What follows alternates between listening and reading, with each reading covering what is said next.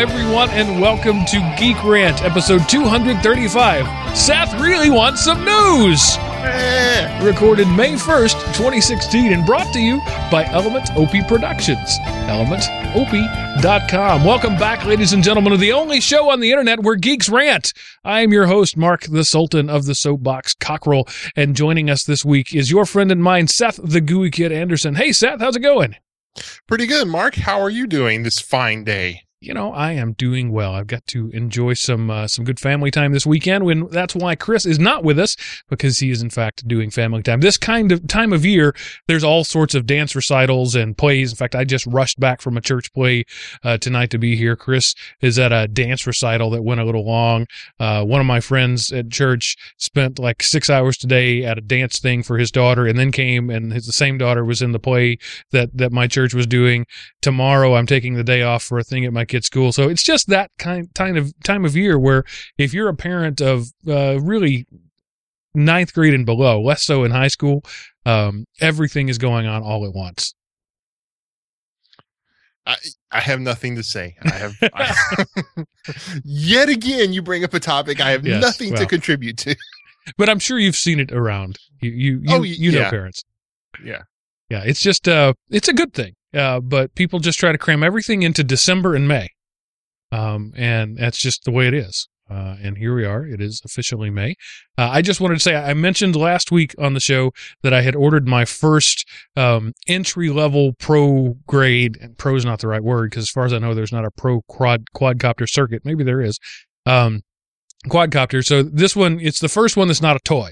It's a real one um, with, you know, uh, with real motors, and, and, and it's made out of, of fiberglass and graphite. And um, so I am now uh, a very well-versed in the art of repairing a quadcopter. Uh, apparently not flying at all, because uh, so far I, I bought three batteries that should give me between twelve and eighteen minutes of life on each battery. And I've only managed to run one dead one time.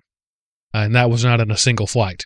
Uh, I just, I fly it, I crash it, I repair it, I fly it, I crash it, I repair it, I fly it, I crash it, I repair it. I thought I had d- developed some skills. I thought starting on this train, trainer toy level drones would, would give me some skills that would, would, uh, apply to the, the more, um, advanced one. But no, it's, it's like if you, you, if you can ride a lawnmower and you think you can handle a Mustang. It's just, it's that kind of thing. It's so much more power, so much more com- uh, complicated. It's, it's heavier. It's just, I, I am now rank idiot once again. I had moved up to novice, and now I'm back to imbecile. Well, you know, I mean, there's a couple of things there. One, we need repairmen. We, you know, not everybody gets to be a pilot. Somebody has to fix the machines to keep them in the air. And number two, you're just, you're adding to the skill set you had. That's true. You know, so before you can learn to steer, you first need to learn to go in a straight line. You can't run. You first have to learn to fall and not kill yourself. Then you can walk, which is perpetual falling. And then you get to where you can run, and then you can do zigzags and stuff. So, you know, you're, I guess you're on the falling and not hurting yourself is.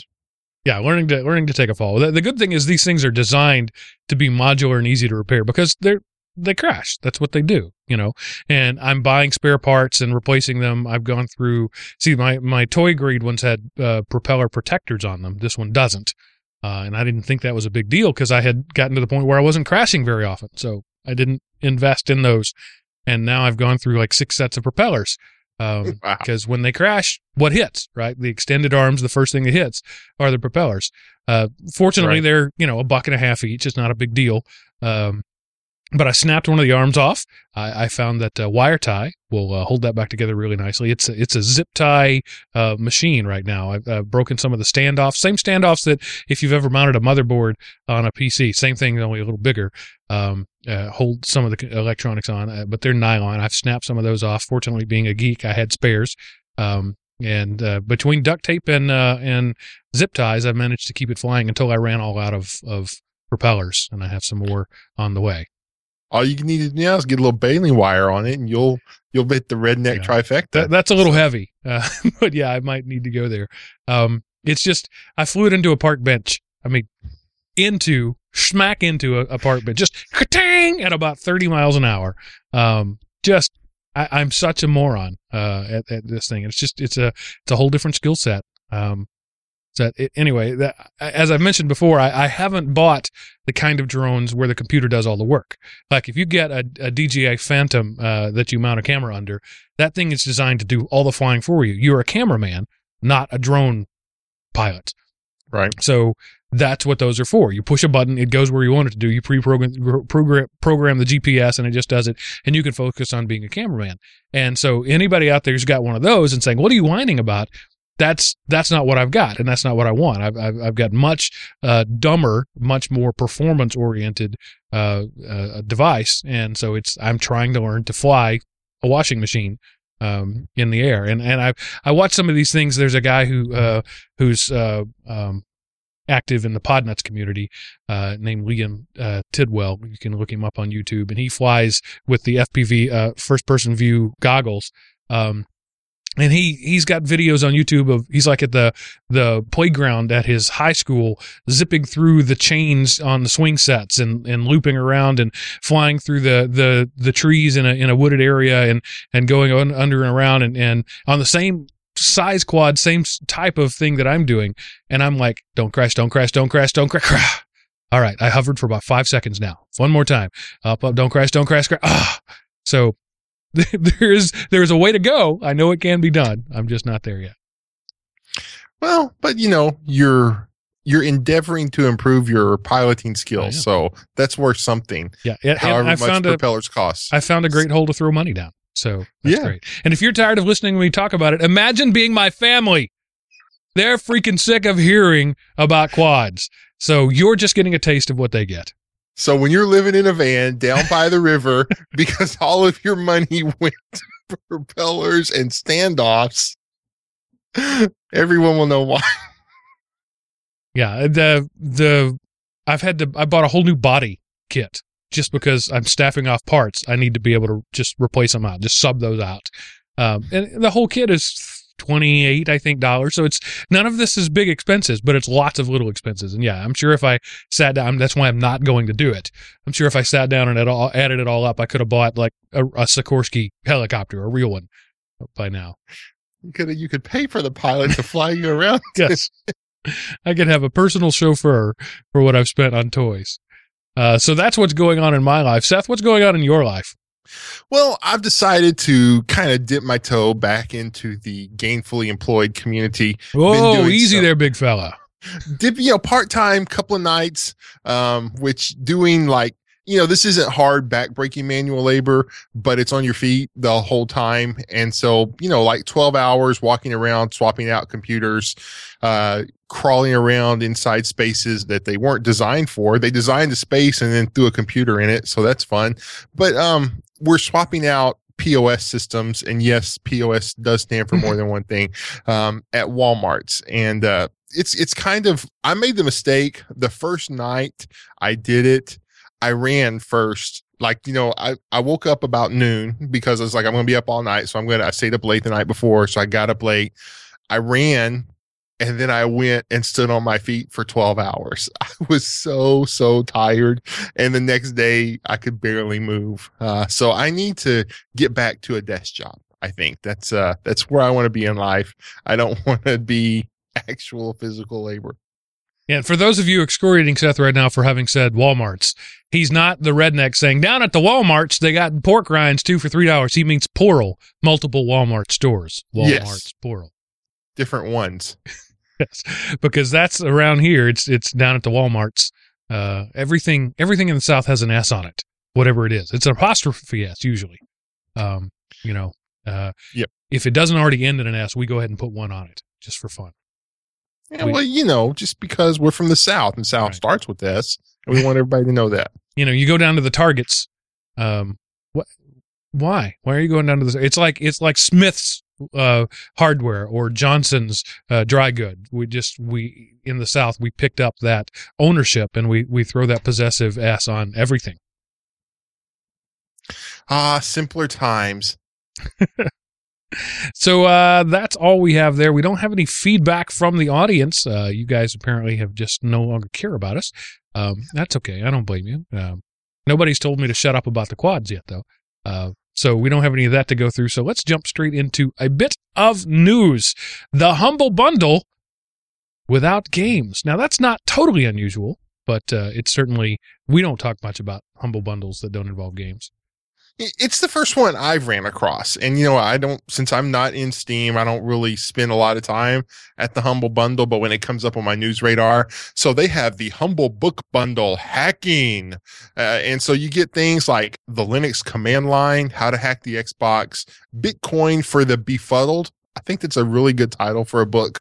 Um, Black Hat Python and all this. You can get everything for fifteen dollars.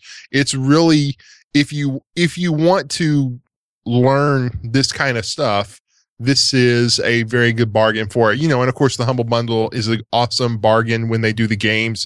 So you're getting an awesome uh, bargain here. And this one, the Maker's Guide to the Zombie Apocalypse. Defend your base with simple circuit, circuits, Arduino, and Raspberry Pi. So, I mean, come on, what more could you want out of a uh, Humble Book Bundle?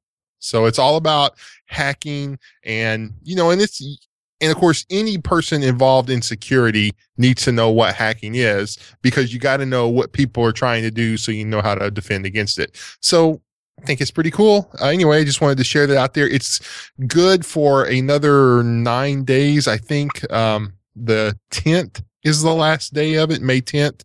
So you'll have a while after the show drops to get it out, to go yeah. get it if you're interested. And to get all these things that Seth has mentioned, uh, currently you need to pay fifteen dollars uh, right. to get all of the books. The, the initial bundle, somebody has just decided to run water above me. You hear that? It sounds like a a, a, a nest of snakes has crawled yeah, into my lot, microphone. It's a lot worse this week than it was yeah, last week. It's really, really loud. But the reason I tell the, it's because I tell them not to. But th- this is apparently, not only is somebody taking a bath uh, or running a shower, but it's in the bathroom right above me. So sorry about that. I'll try to filter it out, but uh, you're going to hear some of it. Anyway, um, D R M-free, multi-format. Uh, you get four books. Just pay what you want. You get a penny, you get four bucks. Automating the boring stuff with Python, Linux, the command line, the Smart Girl's Guide to Privacy, and hacking the Xbox. If you pay more than the average, which is currently fourteen ninety-two, you get the Zombie Apocalypse one and the Bitcoin one and a couple of others. And then you get four more if you pay fifteen dollars uh, more. So there you go. That's the way the Humble Bundle works. The more you pay, the more you get. Yep. It is pay what you want, but the more you pay, the more you get. I like it. Um, I did want to say, while we were on the topic of Bitcoins, somebody out there is sending me zero point zero zero five Bitcoin. Is that five Satoshis? Is that right?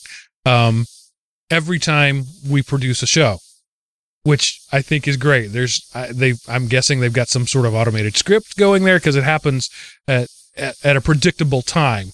Um, so... You're probably doing this because you want to remain anonymous, but I would really like to give you credit for being so clever, uh, for watching our R S S feed and doing an automated transaction every time a show comes out, uh, to the tune of r- currently twenty-two cents worth of Bitcoin. So that's pretty cool. Hats off to you for that. That's cool. Uh, you know, I, the cool thing about Bitcoin, you can do little bits of money like that.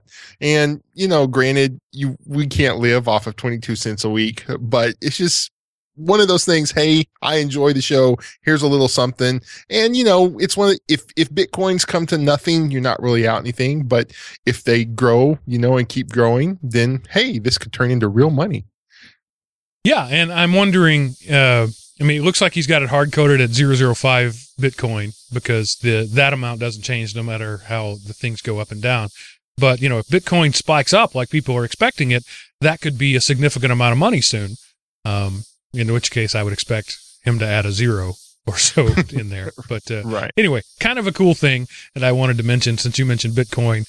Um, so there's Patreon, and now there's uh, automated s- subscriptions via Bitcoin. Kind of cool. That is pretty cool. Uh, so while we're on the trop, uh, topic of encryption and encrypted currency, um, the uh, Security Week has an article that says encrypted network traffic comes at a cost. Well, we, didn't we all know this? Yeah, and they make a point that by... Um, you know, when you encrypt your traffic, okay, yes, you're making it harder for people to eavesdrop on you, but you are adding a significant amount of work to your firewall at the end, because it has to decrypt everything to scan it and then re-encrypt it to send it to your network. And, you know, and if you have the latest, greatest, you know, fourteen thousand core V M in the cloud running, then it's no problem. But if you've got your old Pentium four eighty-six trying to, you know, cache YouTube or whatever, that could be an issue. And it just points out that the um, the processing power to encrypt and decrypt and re-encrypt the the uh, in, the uh, S S L nature that the web is moving to, it's going to run into an overhead. And so, you know, it's one of those things. The more secure something is, the more effort you have to put into accessing it. Either, you know, you have to enter your password, or you have to have a token, or you have to click the seventeen objects in a specific order, or you have to provide horsepower for the computer to do that for you. So it's just pointing out that, yes, this is making the web more secure, but at the same time, you're introducing bottlenecks that is going to slow down the flow of information. And this is not something that people talk about. You know, a lot of times, um, I remember people were talking about how much faster the internet was going to be whenever it moved to I P v six. But what they weren't telling you is the reason it was going to be four times as fast is you were going to have to upgrade the routers to be twenty times as fast to do the extra encryption that came with the I P v six. So, you know, yes, the machines are getting faster and they're getting smaller and they're getting more efficient. So it's not like we're going to go backwards. We're just not going to go forward in the, uh, in the speed the information flows. And it was just an interesting thing to talk about, because most people don't think about that. They just think that, you know, I have the S and now Facebook is slower, the internet's down.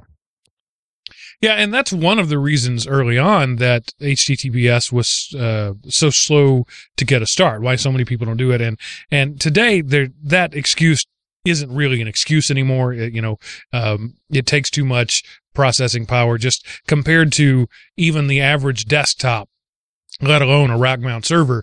Encrypting every packet that comes in is is trivial, but that wasn't the case twenty years ago. And that's the reason, um, even though we've had these encryption protocols for a long time, they were slow getting a start, because they are, uh, there, there's a cost. There is a, um, I mean, there's time.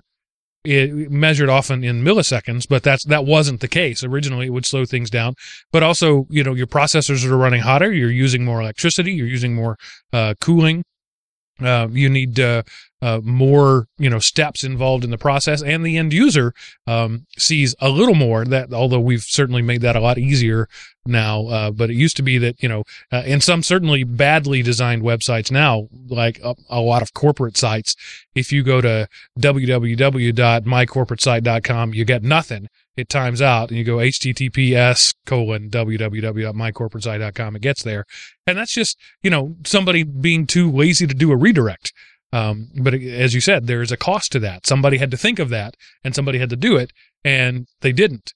Uh, so that's, um, you know, back in the early days, you might not, you might have to use the w w w. If you just did like Disney dot com, you might not get to Disney. You'd have to go to w w w. So that's like in ninety-seven, ninety-eight. And I think, you know, that now is not an issue if if you don't need it. The I mean, the browser can put it on there for you if you can't find it. I think that's going to happen with encryption over time as well. That will it'll be just like the w w w. Now people don't even mention w w w when they're doing web addresses anymore, and we're not going to mention encryption. But as you said, it does come at a cost. Uh, I would say, however, I think that the technology is advancing for for many other reasons, and tacking on the encryption to that is is a non-issue. And I think that's the right way to do it. If we had tried to push encryption back when it took a lot uh, of, you know, a certain percentage of the pro- processor's power, there would have been a lot harder time doing it. But now sites like uh, services like Let's Encrypt, it is very painless uh, to to set that up, and it's only going to get easier because we're already getting better and we're already getting faster for other stuff, for pushing ten eighty p web video, for scalable uh, databases, for all that sort of stuff. So there's a little bit of FUD here. I'm calling FUD, but it's also, you know, as as most FUD is, it's based on facts.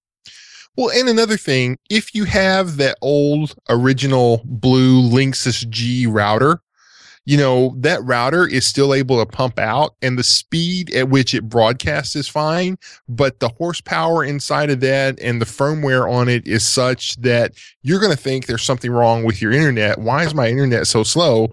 Because that old hardware can't in, can't do the decryption fast enough. It becomes the bottleneck. The bottleneck is no longer between your endpoint and the um, wherever your I S P is. The bottleneck has actually become your device. Now, if you've if you've got one in the last couple of years, that's not an issue. But you know, if if you got broadband six years ago or seven years ago, and you still have that equipment, but now it seems like you know Netflix takes longer to start, YouTube videos take longer to start. Well, then this could be. It, it might not be your Um, it might not be your provider. It might be your endpoint hardware. So upgrading your gateway device would make you seem like, oh my gosh, I got a speed bump. Yeah, that's excellent. Uh, excellent point, because not only has the technology um, grown, but the number of devices in your house has grown. I, I, everybody in this listening audience, I don't care how um, much of a troglodyte you are, if you're listening to a podcast, you're an advanced technical person, and I can I can almost assure you that in the last five years, the number of electronic de- uh, network devices in your house is in, is probably doubled or more. Um, and people don't think about that. I didn't think about that. Just just in the last year, I I found well, how why is why is everything crappy? You know, why is uh, my bandwidth? Why is uh, YouTube stuttering? Why is Netflix?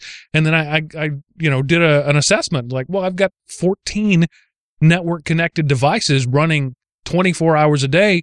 Well, yes, the, the same gear that I used to use isn't going to cut it anymore.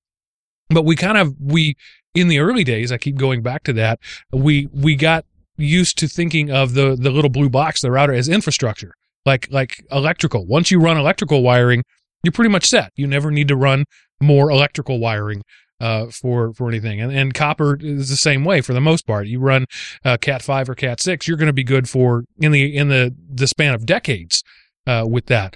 Wireless is not the, that's not the case. We have, we've expanded so much, and that little Broadcom chip in the Linksys blue box that's sitting, you know, on your bookcase has been outdated. And I don't, I don't like to use the word obsolete, but that is truly now an obsolete device, in that it no longer does the function it was designed for.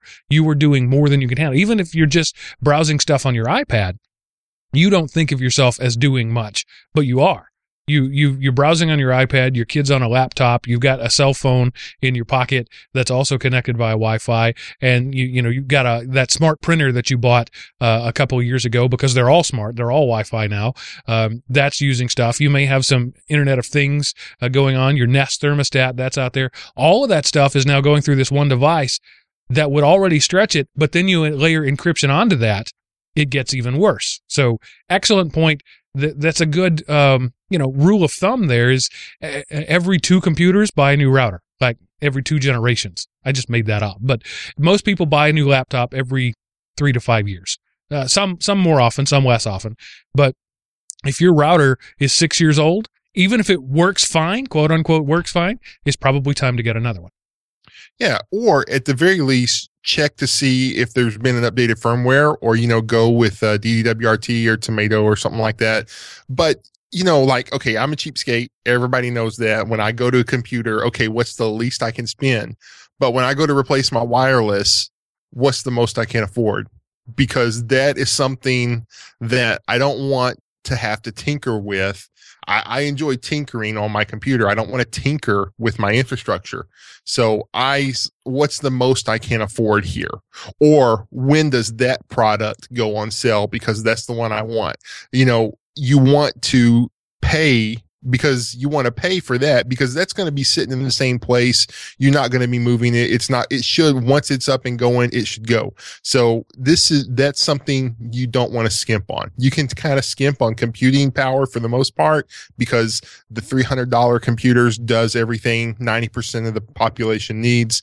But for something like that, when you're doing your infrastructure buys, what's the most you can afford? And for the most part, they're not upgradable. So what you get is what you've got. Yeah. You can upgrade the firmware, you can fix bugs, but you're not going to get a dramatic performance increase out of an old chip just by putting new firmware on it. Firmware on it. In some cases, it can make it worse. So, right. I, you know, that th- that's an excellent point that I would not have taken from this article. But yeah, um, your your endpoint devices are swimming uh, in a in a much deeper ocean than they used to be. Yeah. See, I, I had a reason for bringing this one up, not just FUD. There, there was still there was a little bit of FUD there. Um, well, yeah. How about uh, how about that uh, uh, Microsoft Edge browser? Isn't that just the greatest browser in the world? Man, it is the greatest browser that comes pre-installed on a Windows operating system today. There isn't one better. Um, yeah, so um, Netstat has released their um, next round of rankings. And for the first time in like this millennium, I E is no longer the number one spot in terms of percentage use. It has fallen, and Chrome has taken the size. So Chrome is up to forty-one point four percent. No, uh, Chrome is up to forty-one point seven, and I E is down to forty-one point four. Um, and the thing that is kind of significant about this is because, uh, I guess it's been about a year and a half ago, a different site said that, hey, Chrome has far surpassed I E, but um, the guy who was in charge of I E over at Microsoft at the time said, no, these stats aren't very good. Um, these other ones are better. Well, now here, uh, and StatCounter was that one. So now, not only has it been surpassed on StatCounter, it has also been surpassed on Net Applications. And one thing that I was shocked is how much Firefox has fallen. Firefox has fallen to under ten percent of uh, usage. And I was like, you know, I, it's kind of sad, but I do notice now that Firefox seems to be a lot slower than it was before. Although today, Mark, I t- disabled Flash in my Firefox, and I'm just going to see how... how that, you know, there's some games I played that were Flash based that won't work anymore, but I, you know, how much will that impact my web as a whole? And I noticed that immediately my Firefox browser sped up a little bit. So anyway, that was just a little sidebar. I, I helped kill Flash today, but yeah, so I E is uh, down. It's no longer the dominant. Chrome is number one, and Firefox has fallen below ten percent. And that's so sad, because it's thanks to Firefox that we have a good browser today. You know, yes, every browser sucks, but the reason that even Internet Explorer is so much better than it was is because Firefox started, and then Microsoft goes, oh crap, we have to develop the browser again. So, um, you know, come on, Firefox, pull through, come back, come back to us. But anyway, so there's our number stats. So I know you love numbers so much. The the article doesn't say if it's talking about desktop or mobile. Uh, so I suspect that this is talking about web in general. Um, and because Android is the the dominant mobile phone and Chrome is the dominant browser on Android phones, I think that has been a big part of this. Well, no, uh, actually, it's in there. It is desktop. This is desktop usage. Okay. I, I didn't see that anywhere in the article. Um, doesn't, I'm not calling you a liar. I'm just saying I don't believe you. Um, but okay. uh, t- I can I can confirm your experience. I think we all can. Firefox is getting a little crufty. The uh, the add-on infrastructure that made Firefox what it was, the ability to to uh, to add extensions, put it on the map, but it also was its Achilles heel. It it it you're if you're having a poor experience, there's a very good chance there's an extension to blame for it. But people don't blame the extension. They blame Firefox. I'm a slider. I run uh, Firefox currently on uh, two of the three computers in front of me. I have both Firefox and Chrome open at the same time. I do different things in, in different browsers. But more and more, I'm falling to, to, to Chrome because it's a better experience. And I think that, that uh, Mozilla is in that spot where the only way out is to to completely start over. That's what Microsoft did with Edge, right? They dumped most of the I E code and started over. And I think that the only reason Chrome is is better right now is because they did that. They started with nothing. They started with WebKit and built up. Um, and, you know, in five, six, eight years, they'll become the crufty one and somebody else will be. I think that's just the nature of of uh, age. Just, that's not the word I want to say. Mature software. is that it hits its prime just like a human. It hits its prime and then starts going downhill from there. And also, though, Chrome has a rather significant company with lots of money behind it, throwing money at it. And Firefox, they don't. You know, for a while, they were getting a percentage of that company's money, but now they've went with Yahoo. And, of course, I don't know if anyone could figure out a way to screw up a company more than Yahoo has done over the last few years, but that is probably going to be a very bad thing for Mozilla, that they kind of kicked Google to the curb and went with Yahoo. Um, and so, you know, the the way Firefox lives is with the, uh, you know, I'm sure, I'm sure we're all regular contributors to the Mozilla Foundation. Uh, You know, I, I've never given to them directly, um, and but yet I use their stuff all the time. So I'm part of the reason that they suck is because I am not giving them the funds they need to maintain a good user experience, but I'm lamenting at the fact that, that the user experience is sucking. So I am the modern American computer user um, in a nutshell right there. Yeah, I was I was just looking. I was going to see if I could find numbers uh, to see the the most recent numbers that the Mozilla Foundation uh, puts out is uh, ends December uh, twenty fourteen, so they're a year old. And I'm looking for uh, the the value. I know they're a they're multi-million, not billion dollar company, but that would all be pre uh, dumping Google. So right. you know, Google was was was. giving them somewhere around three to five hundred uh, million dollars a year, um, and that's gone. Bing or or Yahoo has given them some, but don't know how much. So it's a that may have been part of the problem in in terms of funding, but it's not going to explain the decline of their browser. It it, it may just explain why they're not able to keep it up. But the the fact is that it's just it's a an older piece of technology in a modern world. Yeah. I'm, I'm, yeah, I, I don't know, but you know, and, and that's the thing. Once you get, it's kind of the front runner's disease. Once you have this inertia of this is what we provide, you can't say, okay, we're going to start over now, because everybody has come to de- to depend on, okay, this browser interacts these seventeen ways behind the scenes. You're going to knock out ten of those and combine another five, and all of a sudden it doesn't work anymore. So my the, the product that I built that uses Firefox as an interface will no longer function. You know, if they totally imagine like Untangle, they um they bundle in Firefox web browser and you access the uh Untangle control panel through a Firefox web browser. So imagine if all of it, now granted they can lock in and not move forward uh, and just keep that old one, but what happens if Firefox updates and all of a sudden you can't access your firewall, or Firefox updates and you can't access the back end of your sales server to realize what merchandise you need to ship out today? You know, all of a sudden you're in a pickle because Firefox wanted to become relevant again. And, you know, and now that Google is the, fr- is the front end, it's good. That's going to, people are going to bundle Chrome, and all of a sudden Chrome can't change anymore because everybody's depending on them. Uh, you know, that happened. Well, Microsoft just said, we won the browser war. We're not, you know, this is the only web browser you're ever going to get, deal with it. So people's like, okay. And then all of a sudden, you know, along came a web browser. Um, but yeah, so it, it's, it's kind of that front runner's disease. Alas, Firefox, I, I, I lament you like a long lost lover, I guess. Well, you know, the, the Mozilla Foundation, uh, took the Netscape code, um, and threw it out all the way, you know, even down to the kernel, and rebuilt it to get, get us, at the time was called Firebird, which later became Firefox.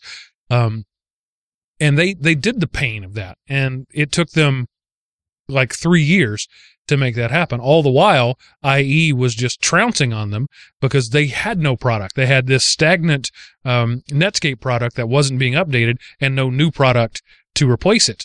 Uh, so that's that's where Mozilla leaves himself. If they throw all of their efforts into the new thing, then they have Firefox that will continue to stagnate, and new thing, whatever it is, uh, won't be a thing yet. So it's it's not only the front runner's disease, but it's also the front runner's dilemma.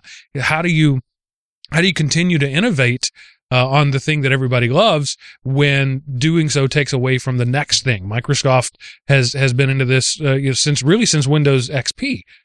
Uh, their biggest competitor is their older product, and and nobody wants to leave it.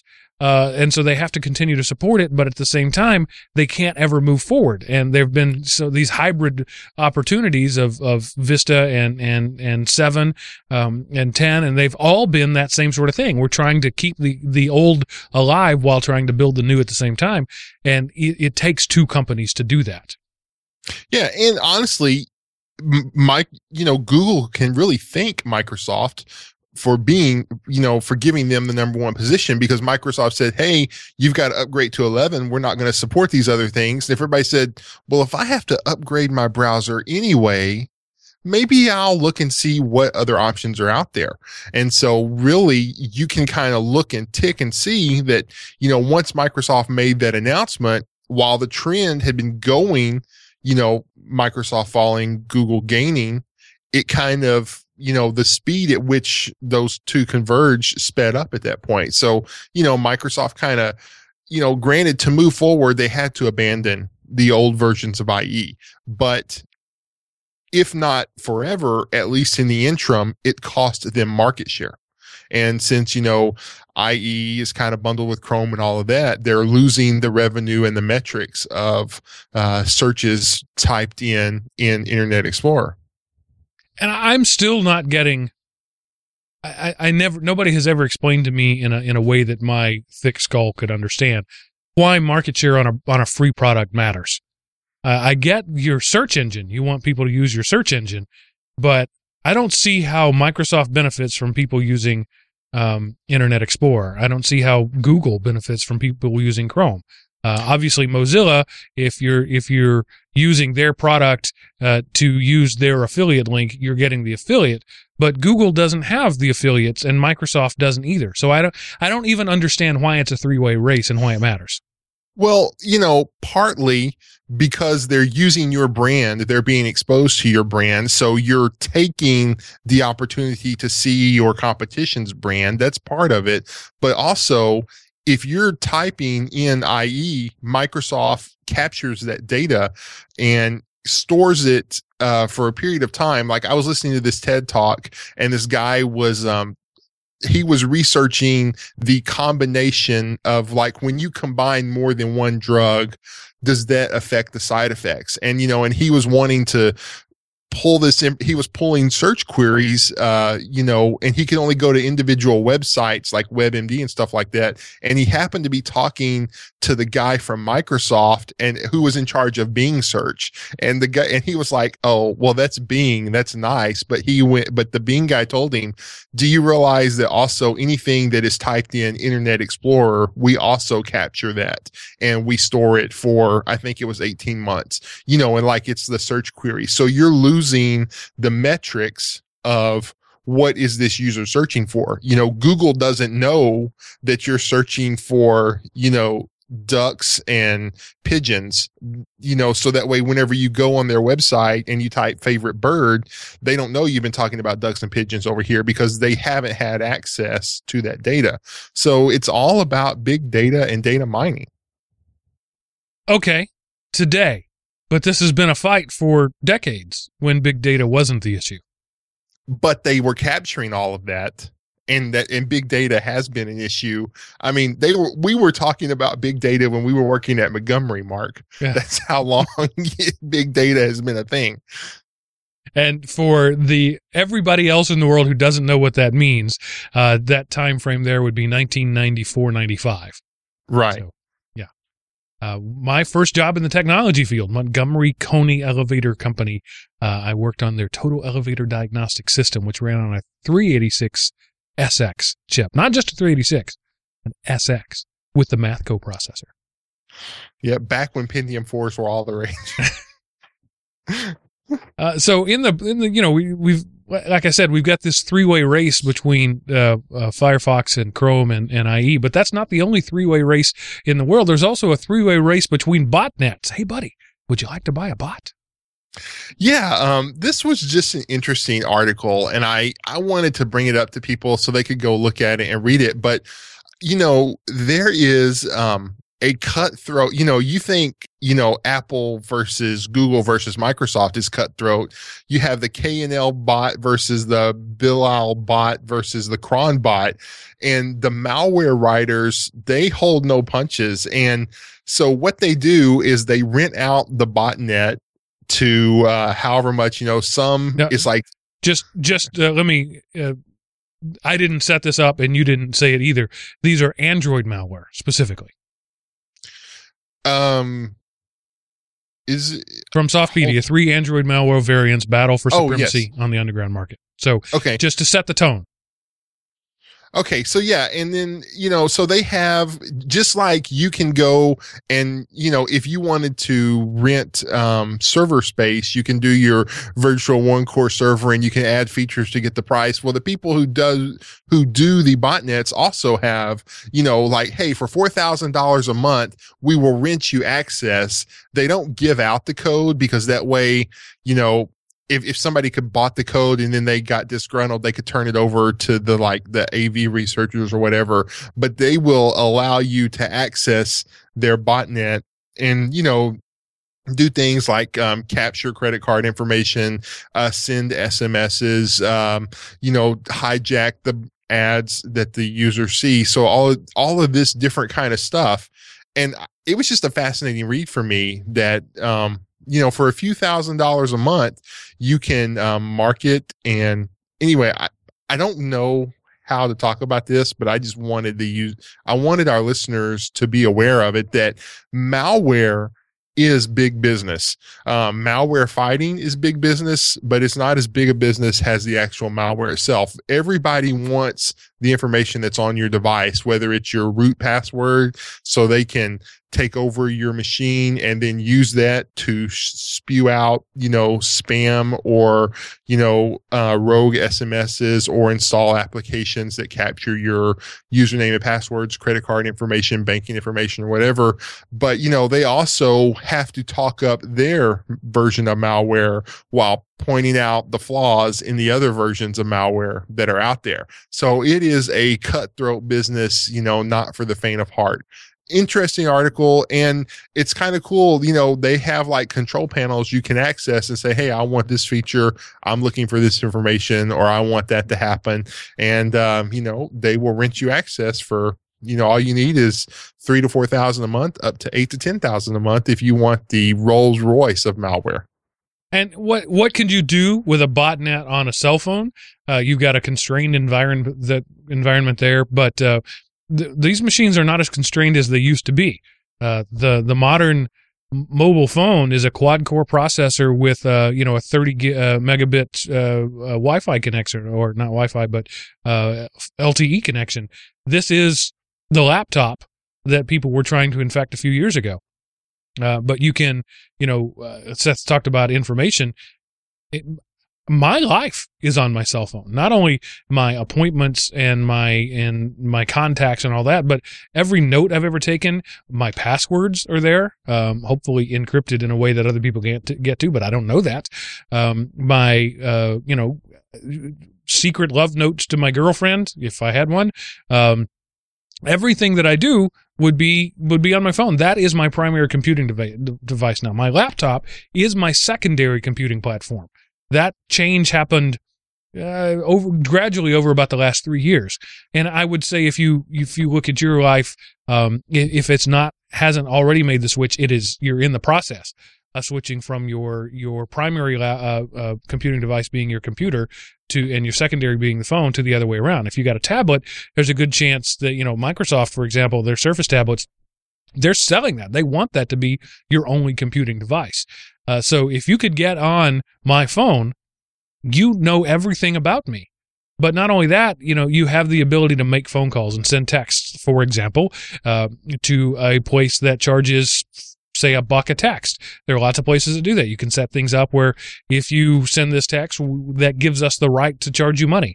If you dial this number, uh, you know, we'll charge you uh, eighty-nine cents a minute or whatever, nine dollars a minute, whatever.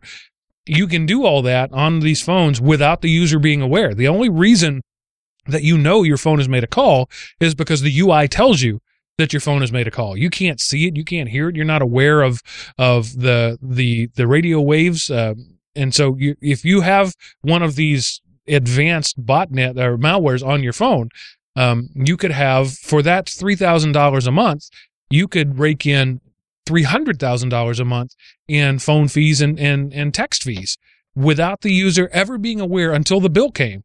They would never know it had happened. And all of it, from the from the phone company's perspective, is completely on the up and up. Your device did it using the right protocols and the right encryption. It's pretty frightening. It's very frightening. And, you know, I mean, especially because, you know, there's a lot of services.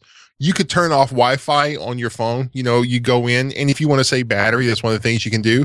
But yet a lot of the apps you install, you give permission to scan for Wi-Fi, even if you've turned it off. So imagine that. You think, okay, I've, I've turned off my hotspot or whatever, but I'm still broadcasting out because even though it's turned off, this app that got my password is able to go around that and still have access. So, You're, this is a full-fledged computer that you walk around with in your pocket.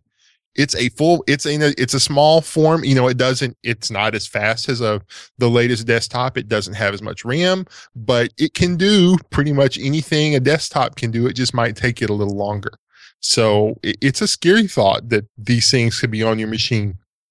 And a lot of times the only way to get rid of them is a factory reset.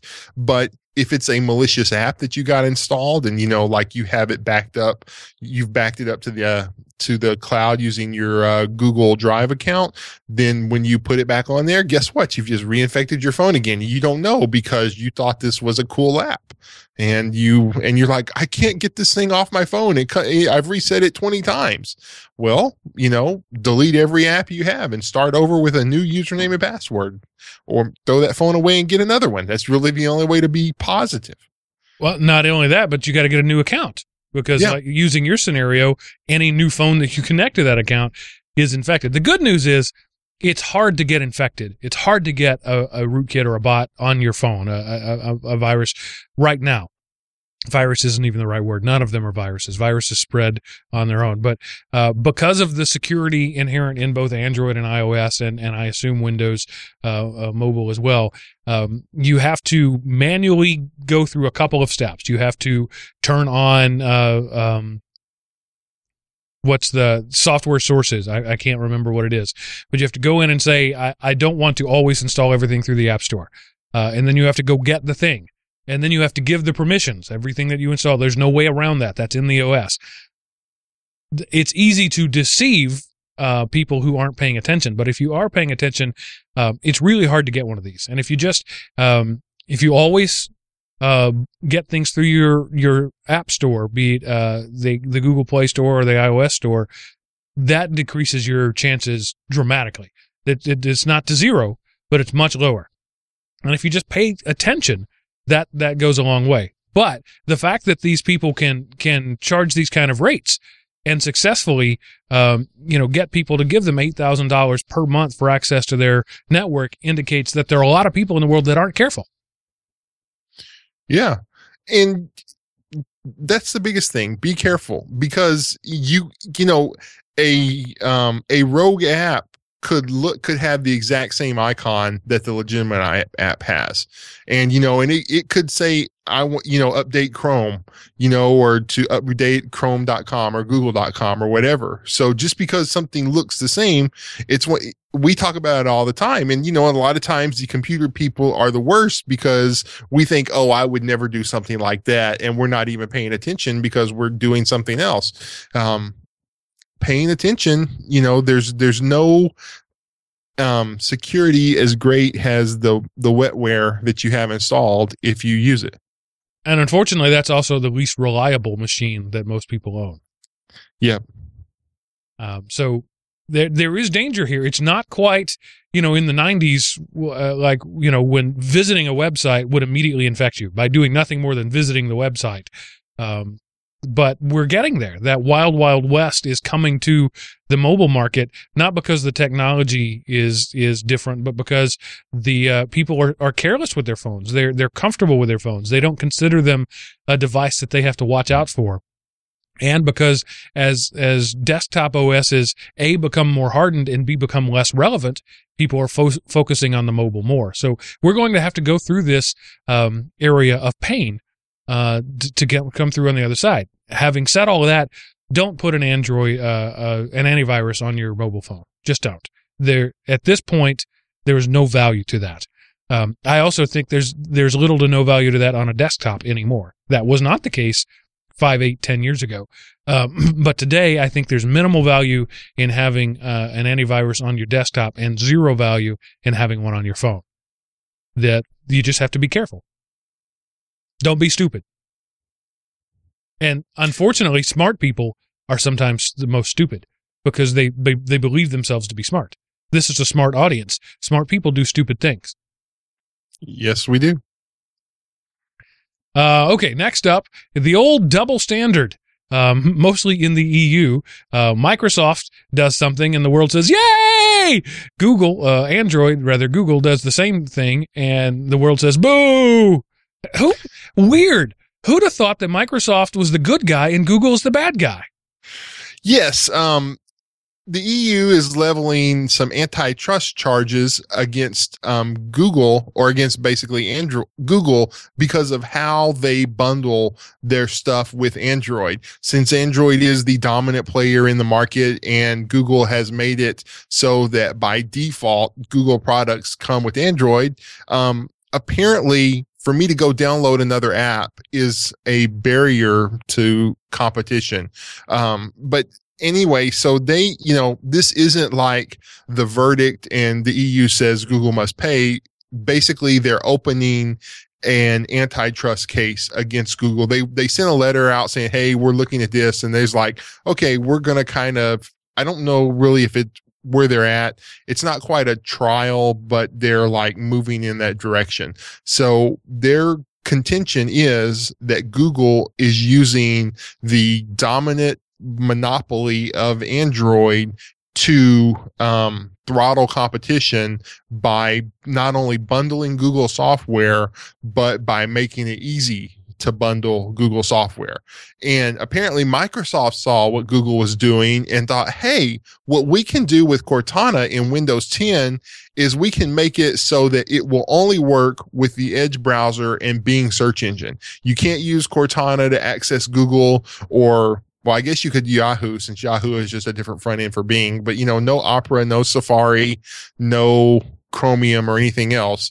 It will only work with Bing and the Edge browser. And so, you know, I don't understand. Microsoft does this every time. You know, this is the exact same thing of bundling the browser with the um, operating system. And, you know, not just shipping with it, but integrating it in, killing competition. They're kind of doing it again. And I guess their position is, you know, hey, get, even though we own ninety-five percent of the desktop market, we are not a monopoly because there's more Android devices than there are Windows. Um, and plus the fact that Google has almost or over two thirds of the desktop search market.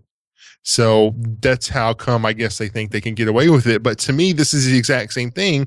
They're using their position of monopoly on the desktop to force their product on people and not giving people the option to bundle it with either a different browser or a different website. So let me comment a bit on the on the first story um, from uh, Linux Insider dot com about the E U. Uh, there, if you want to access the Play Store, you have to have um, Google Search, Gmail, Google Maps, and I think Google Plus, and maybe YouTube. Those are the things you must you you must agree. You can't get the Play Store on your device without those other things. That's what's what what they call being a certified Android device. Now you can do A O S P, Android Open Source Project, and you can eschew all of that as um, as the CyanogenMod people used to. They originally you couldn't do that. You had to go download the uh, the Play Store package to do it, which you could do legally.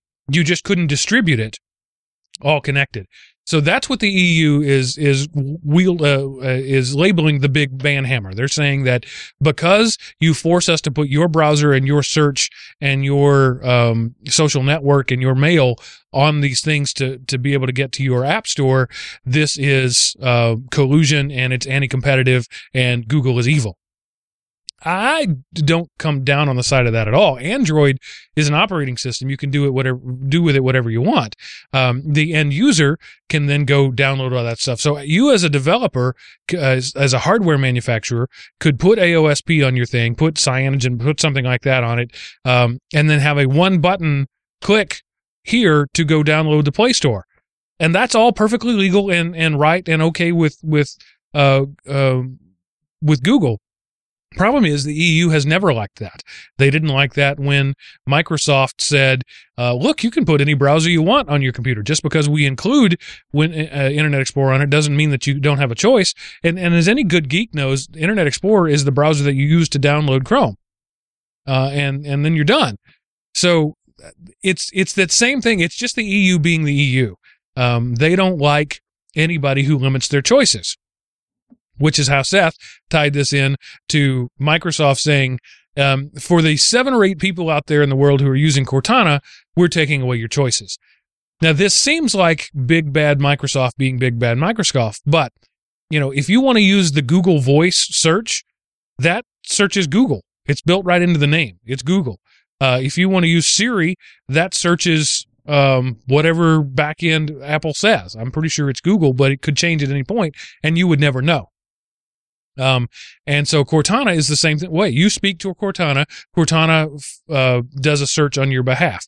Uh, um, I don't know uh, if this, cause I haven't played, I've not used Cortana more than like twice ever. Um, so I don't, I don't know, but I think maybe you could used to be able to change the back end. Now they're saying no more, you, you'll use Bing.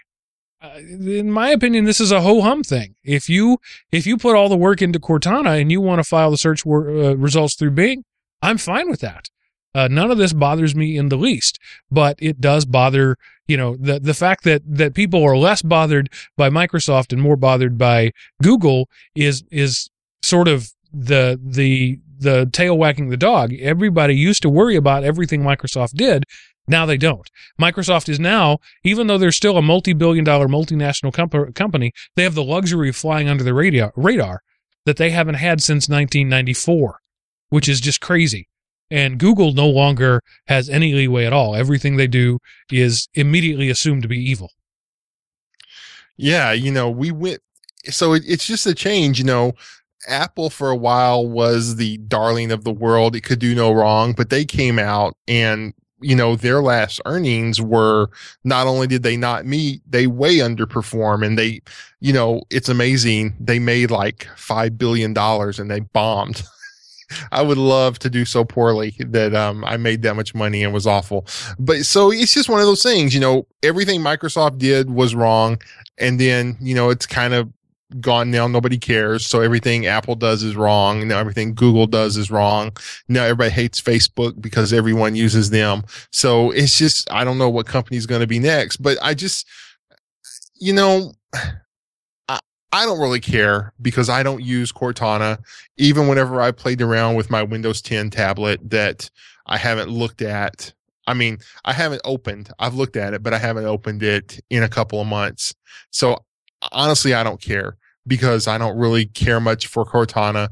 Um, unless you're talking about, um, Halo, that I freaking love Cortana, but, um, so it's not a big deal, but it's just one of those things. So we're, if the E U is going to level antitrust complaints against Google for what they're doing with the Play Store, they really have no choice but to do the same thing for Microsoft and what they're doing with Cortana, I would think. What I think is interesting is that Google has never, ever even tried to hide that their voice search is Google.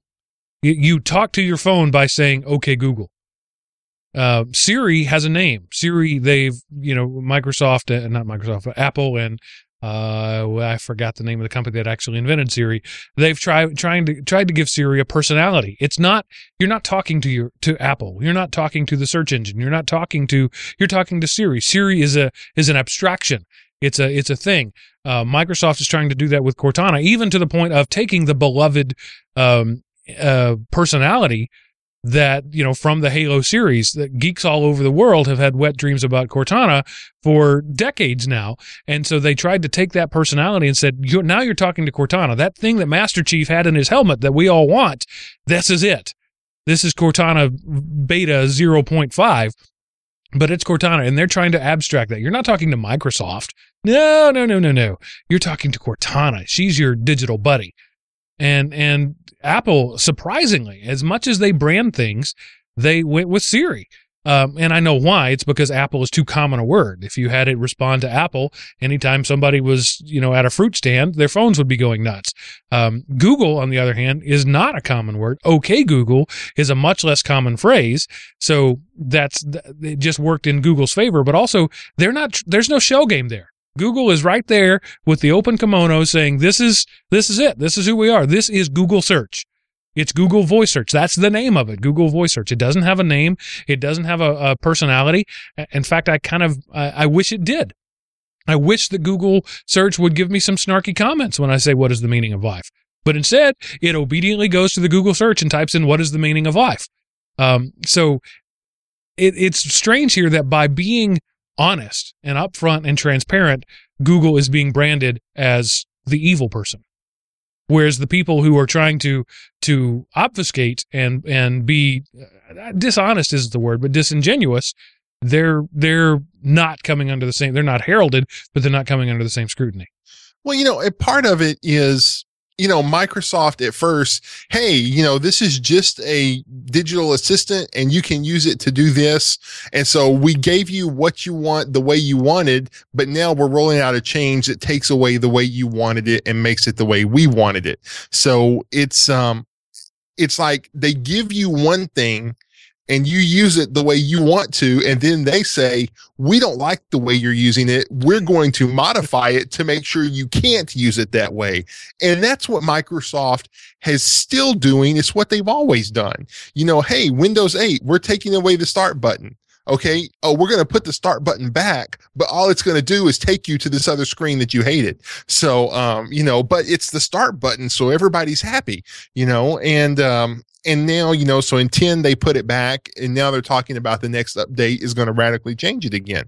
So it's, you know, whoever in whatever the idiot was who invented New Coke, you know, when he got fired from Coke, Microsoft found him or his son or something and brought him back. It's like, okay, give them what they want and then change it after they have it, and they can't complain, or they can complain, but they'll still continue to use it because that's what they do. And so, you know, whereas Google was up front and said, this is the way you're going to use it because this is the way we set it up. People don't like that. Everybody remembers, oh, but Microsoft said we could do whatever we wanted. And now they're changing it because they didn't like what we wanted. And that's the thing I don't like about Microsoft.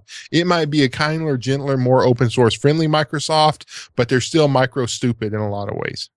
You know, in my my uh, Moto X, the the one trick that this pony has is that you can use a phrase other than "Okay Google," and they've built on their own assistant. It's the Motorola assistant.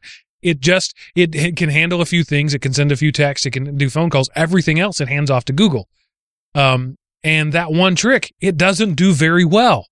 It, they even say in the instructions for, for best results, use a phrase like, okay, Google, or okay, Moto X, you know, something like that. It, you, you, we're, we're so far away from the natural language interface. We're so far away from Cortana or from Jarvis, um, that it's, it's really disingenuous of, of, of Microsoft to pretend that we are there. And Google, you know, uh, excuse me, Apple, they're at least trying. They're trying to to give their their device some personality, but it doesn't take long to run out of canned responses. We're just we're, you know, if if this were a space uh, epic, we would be dozens of light years away from where we need to be to to get that kind of natural language interface that we want. We'll get there. I have no doubt that we'll throw enough brains and enough uh, processor cores at it that we'll get there. But we're just not there yet. And I like the fact that Google, again, it, to me, it just seems honest. This is Google search. It's Google voice search. You're doing the same thing you've always done. You're searching Google, but you're doing it with your voice. And it's just it's just up front. It's a company run by engineers and not marketers. And they say it's Google voice search, not Siri, not Cortana, but it's just searching Google with your voice. Right. And that makes them evil. Exactly, because they're big. And yep. we we inherently distrust those in power. We love for companies to get big so that we can attack them and make them small again, thus making ourselves feel bigger. Welcome to America, world. We're I, sorry. Well, it's not America. This whole article was about the E U, so we're we're in good uh, in good uh, company there. Good company? We're in company there. Okay, that was uh, one, two, three, four, five, six news stories, good and true. I think uh, I think that's good enough for now. Seth, uh, do you have a This Week in History? I do, and this one really set the stage. Uh, imagine what the uh, modern uh, computing landscape would be if on April the thirtieth, nineteen ninety-three. Is it CERN or Kern? CERN. I never can. CERN announces the World Wide Web protocols will be free. I don't know that you can get much bigger than that in the last twenty-five years. Yeah, could you imagine the kind of stunted growth that would be if everybody who used a World Wide Web protocol, W W W or I P v four, or, well, not that's above that, but anybody who used H T M L, any of those things, yeah, had to pay F T P a licensing fee? Or, yeah. yeah, you know... to access, you know, charging five cents for every page you went to.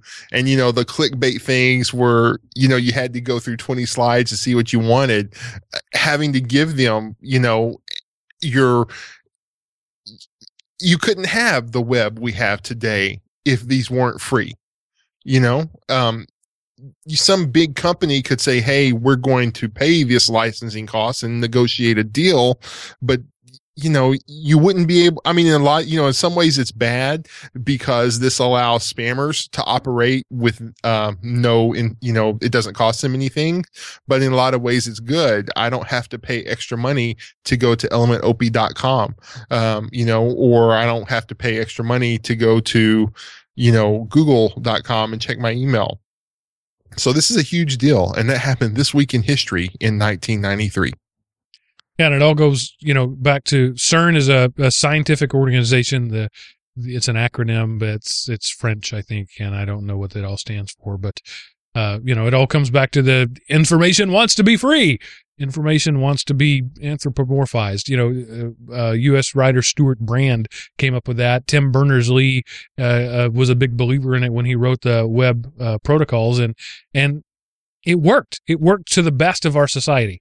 Um, It it just goes to show you that um, information, um, learning, advancement is best when it's unshackled, uh, and that's why these you know that's why I get so bent out of shape personally about things like software patents, because you're taking an idea and you're patenting it and you're you're you're you're shackling, you're handcuffing the an entire generation uh, who could benefit from that, and where.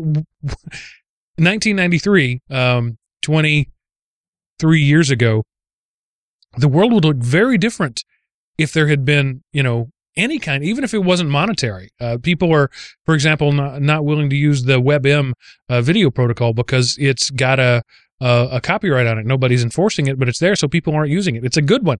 There'll be a lot of things that are really good that people aren't using because their fear of it. Once you put it out there and say, this is yours, you use it, find, show me what cool things you can do, then we end up with, with people fighting over Siri versus Cortana.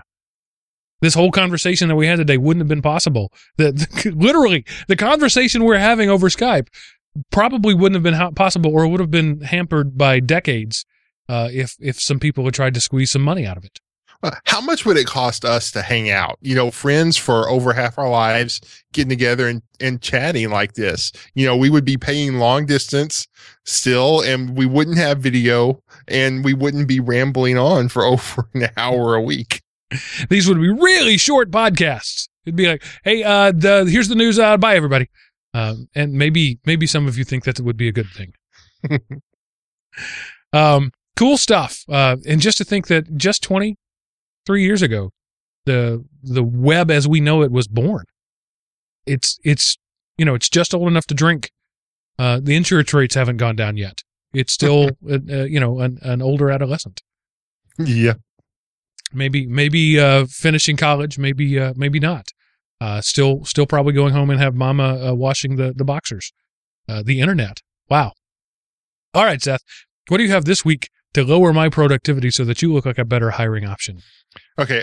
My link, I call this, I need more numbers, but this is, uh, the website is called Number, and the rule is to make the number go up. It doesn't require any sound.